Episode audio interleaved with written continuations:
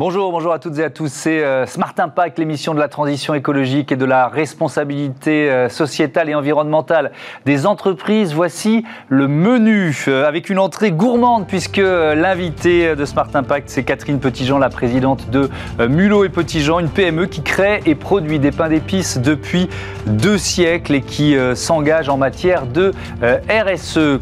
Comme plat de résistance, le salon du mariage, il devait ouvrir ses portes ce week-end à Paris, mais il a été euh, décalé après une année 2020 qui a vu euh, dégringoler le nombre de célébrations. La tendance du mariage éco-responsable va-t-elle résister à cette mauvaise passe? Ce sera notre débat. Et puis euh, en dessert, dans Smart Ideas, je vous propose de manger éthique et veggie avec l'application de livraison de repas éthique. Voilà pour les titres. C'est parti, c'est Smart Impact.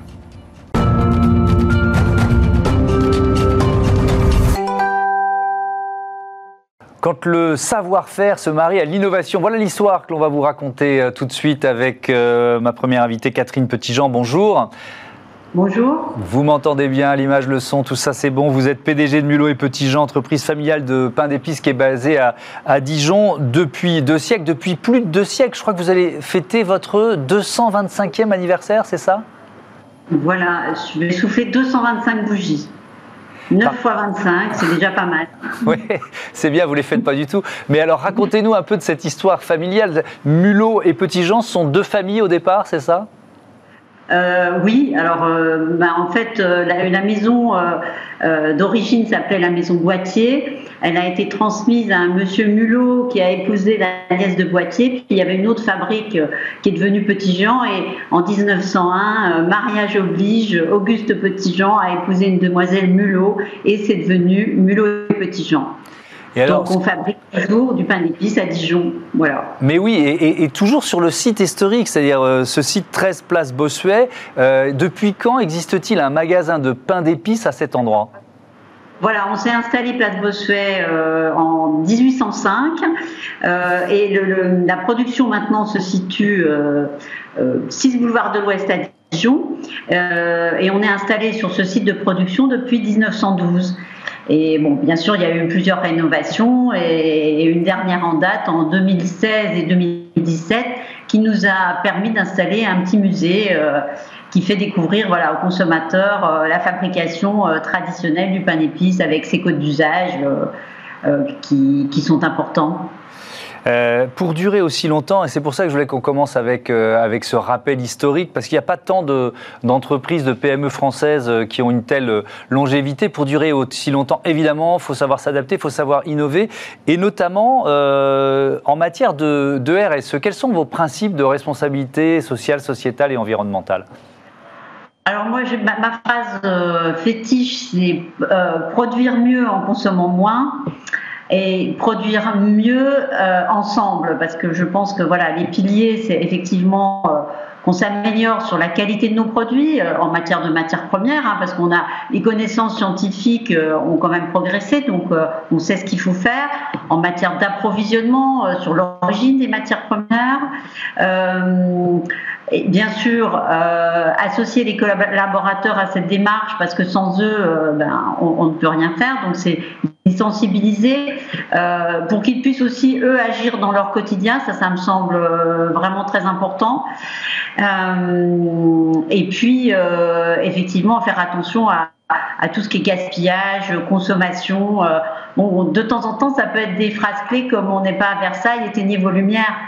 Il y, a des choses très faciles à faire. Oui, on a tous entendu nos parents nous dire ça un jour ou l'autre, mais ça marche aussi euh, en, entreprise. Le, les, euh, la politique anti-gaspi, c'est aussi sur la fabrication du, du, produit. Et là, ça passe par quoi? De l'innovation, de nouvelles machines?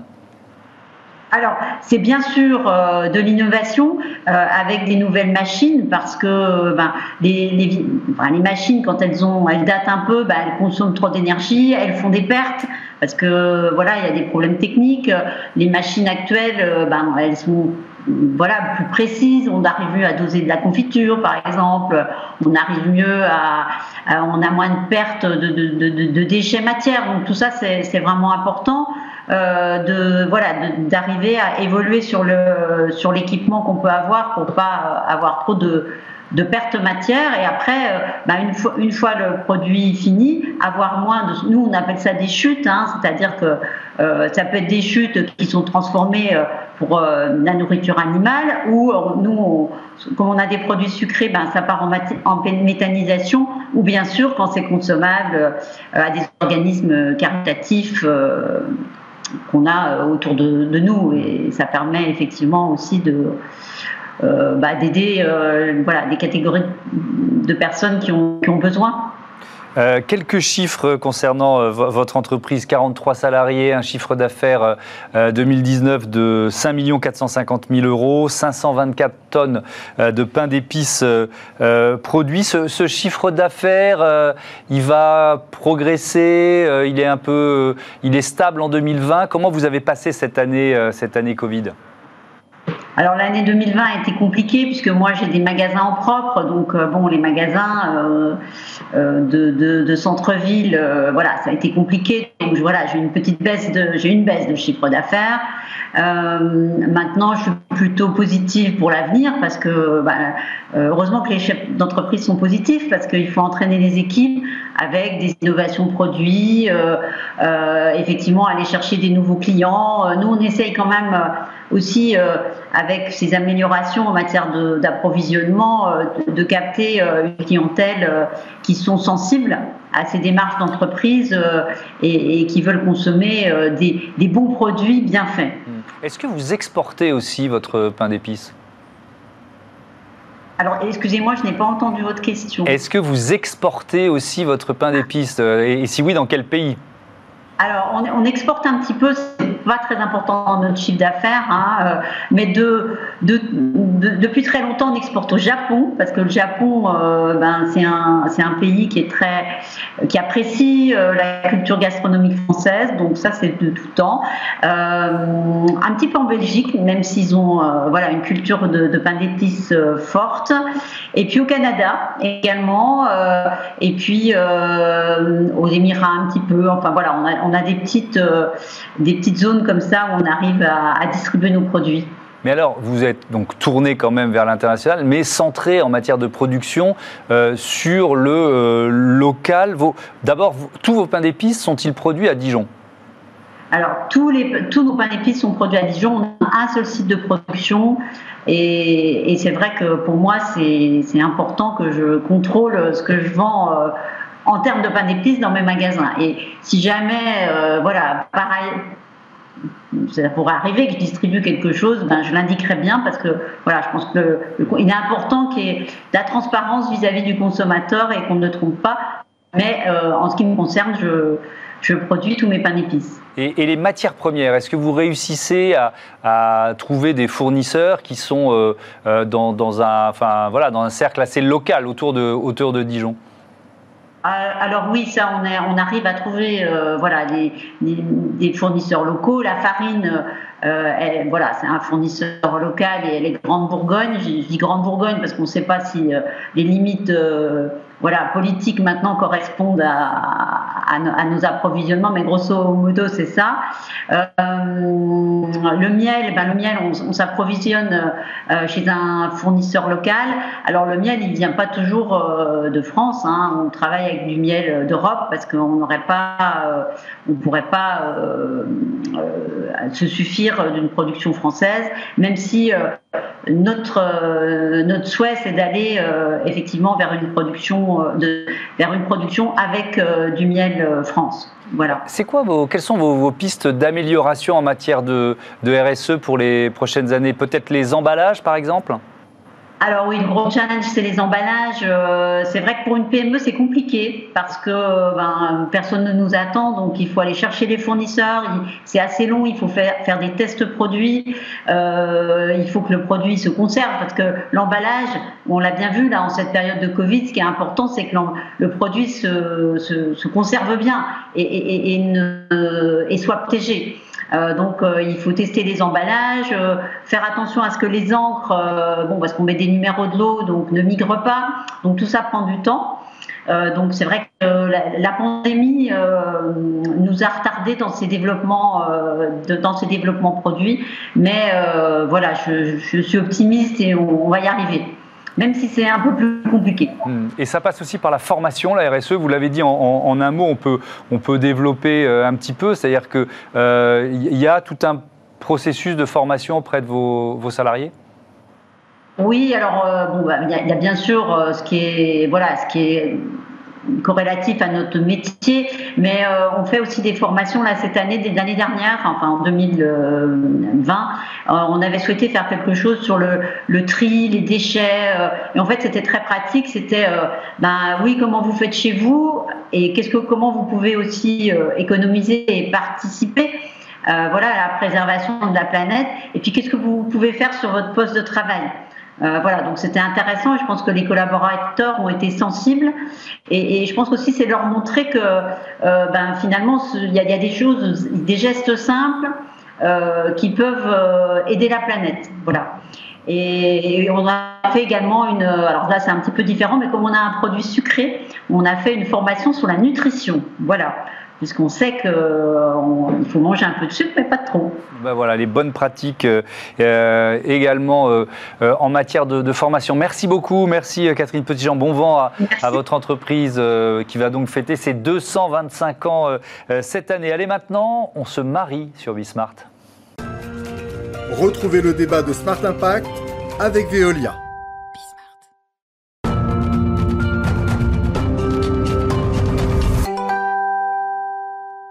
Le salon du mariage devait ouvrir ses portes euh, ce week-end à Paris, mais euh, situation sanitaire oblige, il a été reporté au mois de septembre après une année 2020 euh, qui a vu dégringoler le nombre de célébrations. La tendance du mariage éco-responsable va-t-elle résister à cette mauvaise passe? C'est le thème de notre débat avec Marina Jacob. Bonjour. Bonjour. Bienvenue, vous êtes la fondatrice du site Mariage Éthique. C'est ça. Et puis avec nous en visioconférence, Coralie Despinois bonjour, j'espère que vous m'entendez bien. Euh, vous avez créé, vous, de votre côté, euh, l'entreprise My Green Event.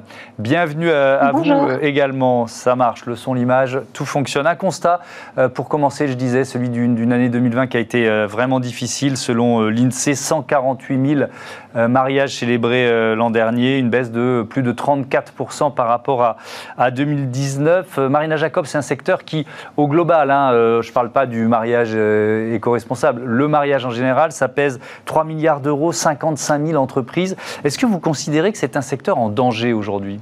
Euh, alors aujourd'hui, oui, c'est sûr que tous les, euh, les, prestataires avec qui on discute euh, nous parlent des difficultés qu'ils rencontrent. Donc c'est beaucoup de, mariages reportés, voire annulés. tous ceux qui fabriquent des produits et qui vendent des produits sont obligés de stocker et puis mhm. de, supporter finalement les coûts additionnels euh, des problèmes qui sont, qui sont inhérents à ces reports. Euh, donc oui, on a du mal à savoir euh, si les gens vont finalement s'habituer et organiser différemment leur mariage ou si les reports vont continuer et, les, prestataires, les 55 000 dont vous parlez, vont commencer à devoir fermer les portes. C'est vrai que c'est compliqué de se marier. Et pourtant, vous vous êtes marié personnellement après 13 ans de, vie commune. J'ai vu ça, c'est sur votre site. Hein. c'est pour ça que, que, que j'en parle. Est-ce que ça a été compliqué en, temps de Covid Oui, forcément, il y, avait des contraintes qui étaient beaucoup plus importantes. En fait, euh, c'est déjà assez compliqué parce qu'il y a beaucoup de choses qu'on ne maîtrise pas quand on organise un événement comme ça. Mmh. Euh, ce qui a été compliqué, c'est qu'il y a eu beaucoup, beaucoup d'incertitudes jusqu'à euh, la semaine précédente. Euh, où on est, en fait, on a eu un petit mariage. Donc, c'était quand même la chance qu'on avait. Mhm. Euh, on avait décidé d'aller dans un restaurant pour faciliter l'organisation. Euh, sauf que la semaine précédente, on nous annonce que le restaurant ferme à 22 heures. Mhm. donc, pour une soirée de mariage, on commençait un peu à avoir peur. donc, on a cherché plein d'alternatives. Et, et, au final, il y a eu un changement de réglementation qui a fait qu'on a pu rester plus longtemps. Et on était dans les 15 jours euh, juste avant le reconfinement.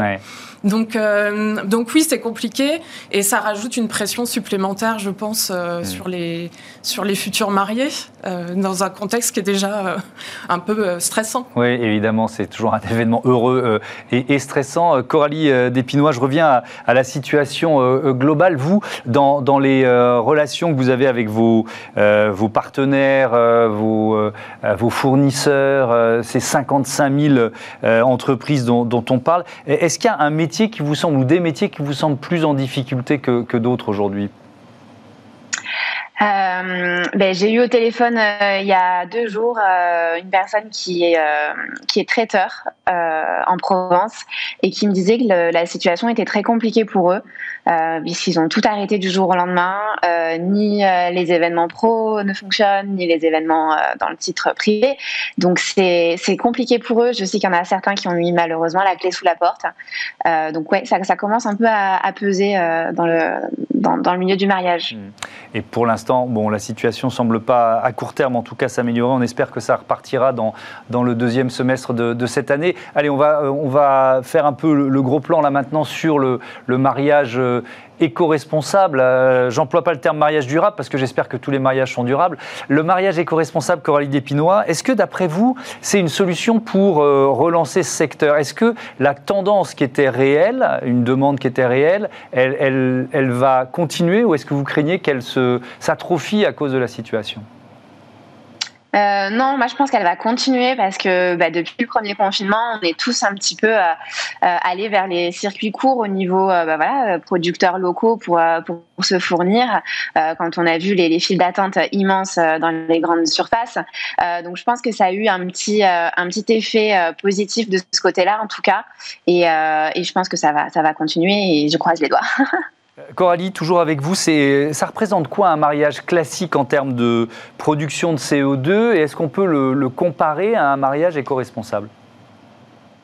Alors, il faut savoir que bon, c'est des chiffres qui sont donnés euh, vraiment à, titre euh, indicatif, mais euh, un mariage classique émet autant de CO2 que la consommation d'un Français sur une année.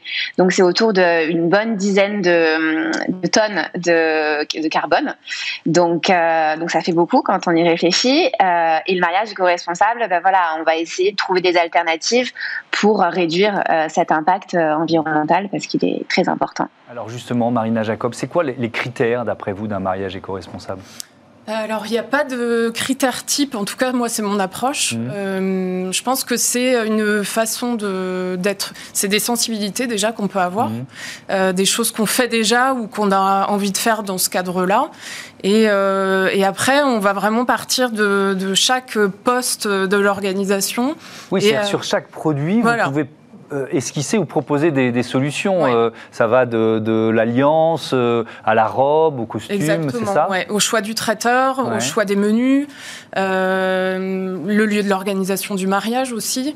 Mhm. ça va être vraiment à chaque fois, et c'est vraiment moi en tout cas l'approche que j'ai dans, le site et les conseils que, que j'essaie d'apporter.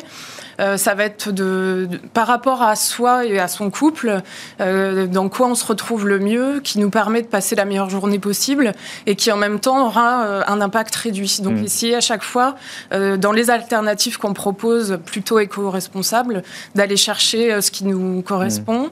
Et, je vais prendre un exemple pour qu'on soit un peu plus concret. Une, alliance, par exemple il, y a des, il y a des options. Oui, il y a, oui, il y a beaucoup d'options. il y a de plus en plus de prestataires déjà qui, mmh qui proposent des alternatives. Euh, alors ça va être euh, des choses assez courantes maintenant.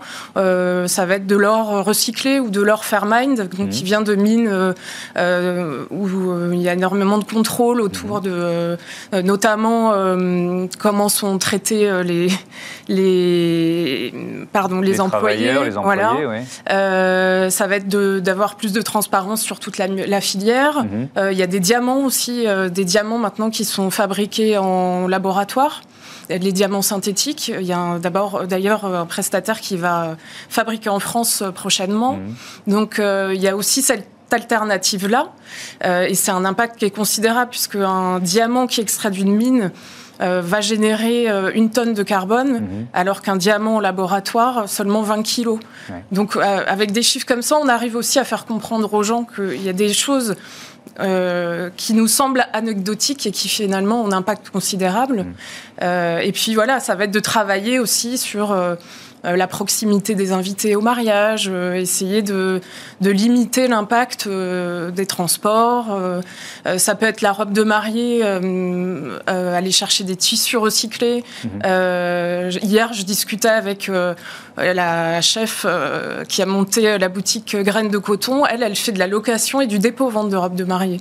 Ben voilà, il y a toujours plein, plein d'options. Euh, Coralie Despinois chez My Green Event, comment vous choisissez vos prestataires? Parce que pour proposer un mariage éco-responsable, il faut aller dénicher des prestataires qui sont dans cette démarche. Ouais, et, euh, et c'est pas forcément facile tous les jours. Euh, et moi, ce que je, ce que je vois aussi, c'est qu'il y a pas mal de prestataires qui, qui ont des très belles paroles sur leur site internet en vitrine. Et une fois qu'on gratte un petit peu, ben, on voit que c'est pas forcément euh, hyper, euh, hyper juste. Ben, c'est ce qu'on appelle le greenwashing. Hein, et il commence à y en avoir dans, dans ce milieu, donc il faut aussi faire attention. Voilà, moi, j'attire toujours mes mariés leur attention en leur disant ne vous faites pas forcément avoir sur une Euh, prenez le temps de parler avec les prestataires, euh, appelez-les, euh, allez sur leur exploitation ou découvrez leur atelier. Enfin voilà, c'est aussi important d'éviter de, se faire avoir. Et côté prix, Coralie, ça coûte plus ou moins cher un mariage éco-responsable? Alors, chaque mariage est différent, mais en tout cas, on n'est pas sur un mariage qui est plus cher. Euh, on n'est pas non plus sur un mariage qui va être euh, entre guillemets bas de gamme ou euh, moi, généralement je dis on va pas manger des graines et s'asseoir sur des bottes de paille. Euh, on peut tout à fait avoir un mariage éco-responsable avec bah, des jolies chaises en matériaux nobles, en bois, avec un traiteur qui, qui, travaille des producteurs locaux, sans que ce soit vraiment plus cher en fait. Tout dépend de, des envies des mariés et de ce qu'ils veulent pour pour leur journée. Mmh. Euh, Marina Jacob, cette notion du prix, elle, euh, elle est importante aussi quand on, quand on fait cette démarche Oui, euh, alors non. elle est importante, mais pas forcément dans le cadre de la démarche. Je pense que... C'est-à-dire des gens qui, font, qui disent je veux faire un mariage éco-responsable, ils sont prêts à dépenser plus d'argent? Euh, pas forcément. En tout cas, euh, c'est pas forcément ce qui rentre en compte. Mmh. Euh, alors après, effectivement, chaque mariage est différent, euh, mais je pense que comme on va à l'essentiel aussi quand même dans ce type de démarche, mmh. on arrive quelque part à, à, réajuster les budgets sans forcément euh, qui a un impact considérable. Et euh, bah, je, pensais, euh, par exemple, à l'or recyclé qui coûte plus cher à fabriquer mhm. pour fabriquer de nouveaux bijoux. au final, comme la filière est plus courte, il y a moins de, de commissions. Il y a moins d'intermédiaires. Et donc, au final, le bijou coûte finalement le même prix ou voire moins cher. Et ça, c'est équilibre. ouais. Euh, et ça, c'est très positif pour la filière euh, du mariage éco-responsable. Merci beaucoup. Merci euh, à toutes les deux. Bon vent aux, jeunes et futurs mariés. Voilà, c'est l'heure de Smart Ideas, une start-up à l'honneur, comme tous les jours. Smart Ideas avec BNP Paribas. Découvrez des entreprises à impact positif.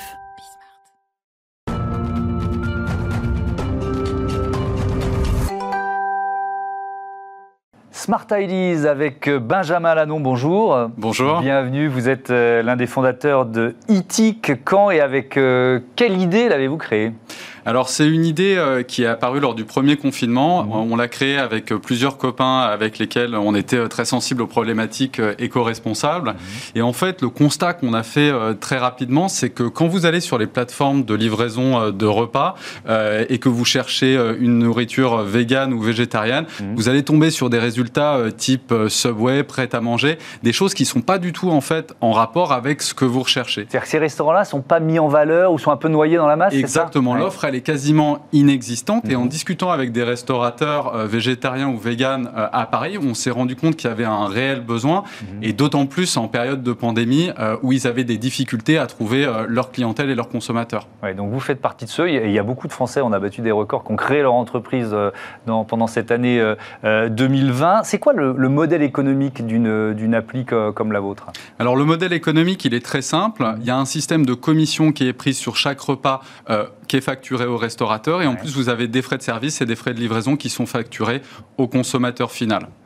C'est une dimension importante parce que je lisais il y a, deux jours un article sur euh, des restaurateurs qui refusent de travailler avec les, grands, euh, les grandes enseignes de, euh, de, livraison parce que les, les, commissions sont trop importantes. et notamment pas mal de, de, restaurants véganes ou végétariens qui disent un, on est noyé et deux, ça nous coûte trop cher. Finalement, on, ça nous rapporte plus, plus grand chose. Quoi. Alors tout à fait, vous avez raison. Dans la restauration, on est euh, sur un secteur où les marges peuvent être euh, assez faibles finalement. Donc nous, on a un système euh, de commission qui va être moins disant que les plateformes type Uber Eats et mmh. Deliveroo mmh. et qui va permettre aux restaurateurs de s'y retrouver. Mais il y a un autre point qui est très important à comprendre, c'est que quand vous êtes sur une plateforme comme Etic, en tant que restaurateur, j'entends, vous allez avoir un panier moyen qui va être en général beaucoup plus élevé que sur ces autres plateformes. Pour vous donner un exemple Mhm. très simple, sur Uber Eats ou Deliveroo, la moyenne, ça va être autour de 17 euros, 17,50 euros Ouais. euh, le panier. Quand vous êtes sur Etic, euh, vous avez un panier moyen qui est autour de 32 euros. Pourquoi? Euh, alors, c'est une excellente question. On Ouais. s'est évidemment posé cette question. Euh, je pense qu'il y a deux facteurs principalement. Le premier, c'est que la clientèle, les gens à qui on s'adresse, sont prêts à payer le juste prix euh, Mhm. pour leur repas, c'est-à-dire pour une alimentation qui est plus saine, qui va être plus durable et qui va aussi respecter un certain nombre de critères en termes euh, d'approvisionnement euh, auprès de fournisseurs Mhm. euh, locaux, en termes également de saisonnalité. Et ce qui fait que ces consommateurs, ils sont aussi prêts à dépenser plus, une partie plus importante de leurs revenus pour mieux manger et pour soutenir les restaurateurs. C'est Ouais. un cas important aussi, en tout cas dans Mhm. les retours qu'on a. Alors pour l'instant, vous êtes euh, disponible uniquement, enfin les restos qui sont ins- inscrits, inscrits sur votre plateforme sont parisiens ou Petite Couronne. Euh, vous avez euh, voilà, une vision plus nationale pour les mois à venir? Alors tout à fait.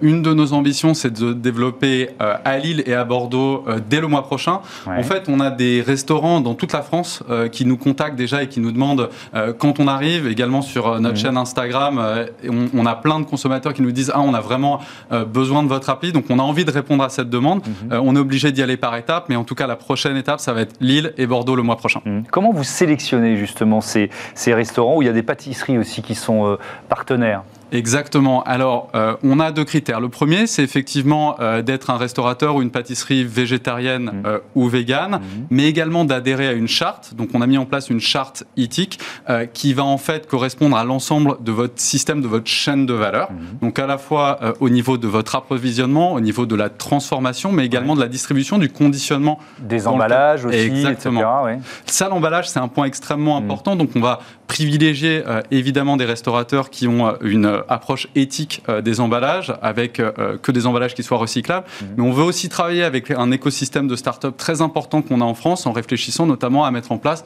des systèmes de consigne, par exemple. Vous êtes euh, au soutien finalement d'un secteur qui est en train de, de souffrir énormément? Alors, euh, c'est vrai qu'on a euh, beaucoup de remerciements de la part des, des restaurateurs et euh, ça fait chaud au cœur et ça fait vraiment plaisir si on peut apporter euh, notre pierre à l'édifice. C'est un moment très difficile. Euh, Nous, on est vraiment là pour essayer euh, de les accompagner euh, et d'aider aussi euh, leur public à, à- à continuer à garder ce lien avec eux. Et oui, parce qu'évidemment, une appli comme la vôtre, ça permet de maintenir euh, euh, un peu de chiffre d'affaires. Merci beaucoup, merci Benjamin Lano et Merci bon vent à à Itik. Voilà, c'est la fin de cette émission. On se retrouve demain 9h midi, 20h30. Euh, belle journée sur Bismart. Salut.